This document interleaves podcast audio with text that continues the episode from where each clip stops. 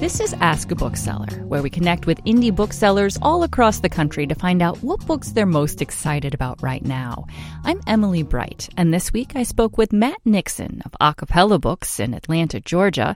Matt recommends the novel Kala by Colin Walsh. It's, it's a wonderful story of friendship and loss and trauma.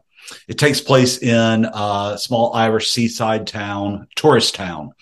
And it kind of follows the two timelines of a group of friends who are 15, 16 years old in 2003, and then picks up, picks back up about uh, 15 years later.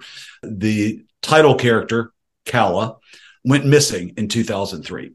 So we pick up with this group of friends, and sort of the inciting event is uh, one of this group of friends who's become a rock star is coming back to town to open up a pub and is doing a, a show.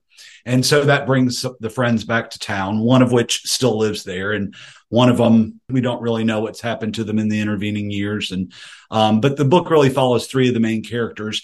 And what makes it so great is that there's a central mystery that's driving this plot. Kala went missing. They didn't know what happened to her. And you see, um, through each of the three main characters' points of view, how, uh, this loss in their teenage years has, uh, affected them. They're just such incredibly well drawn, compelling characters that you really come to come to love and care about. And then I've left out the best part of all, which is that it's in this wonderful, intense character study. It's just a rip roaring thriller too. That was Matt Nixon of A Cappella Books in Atlanta, Georgia, recommending the debut novel Kala by Colin Walsh.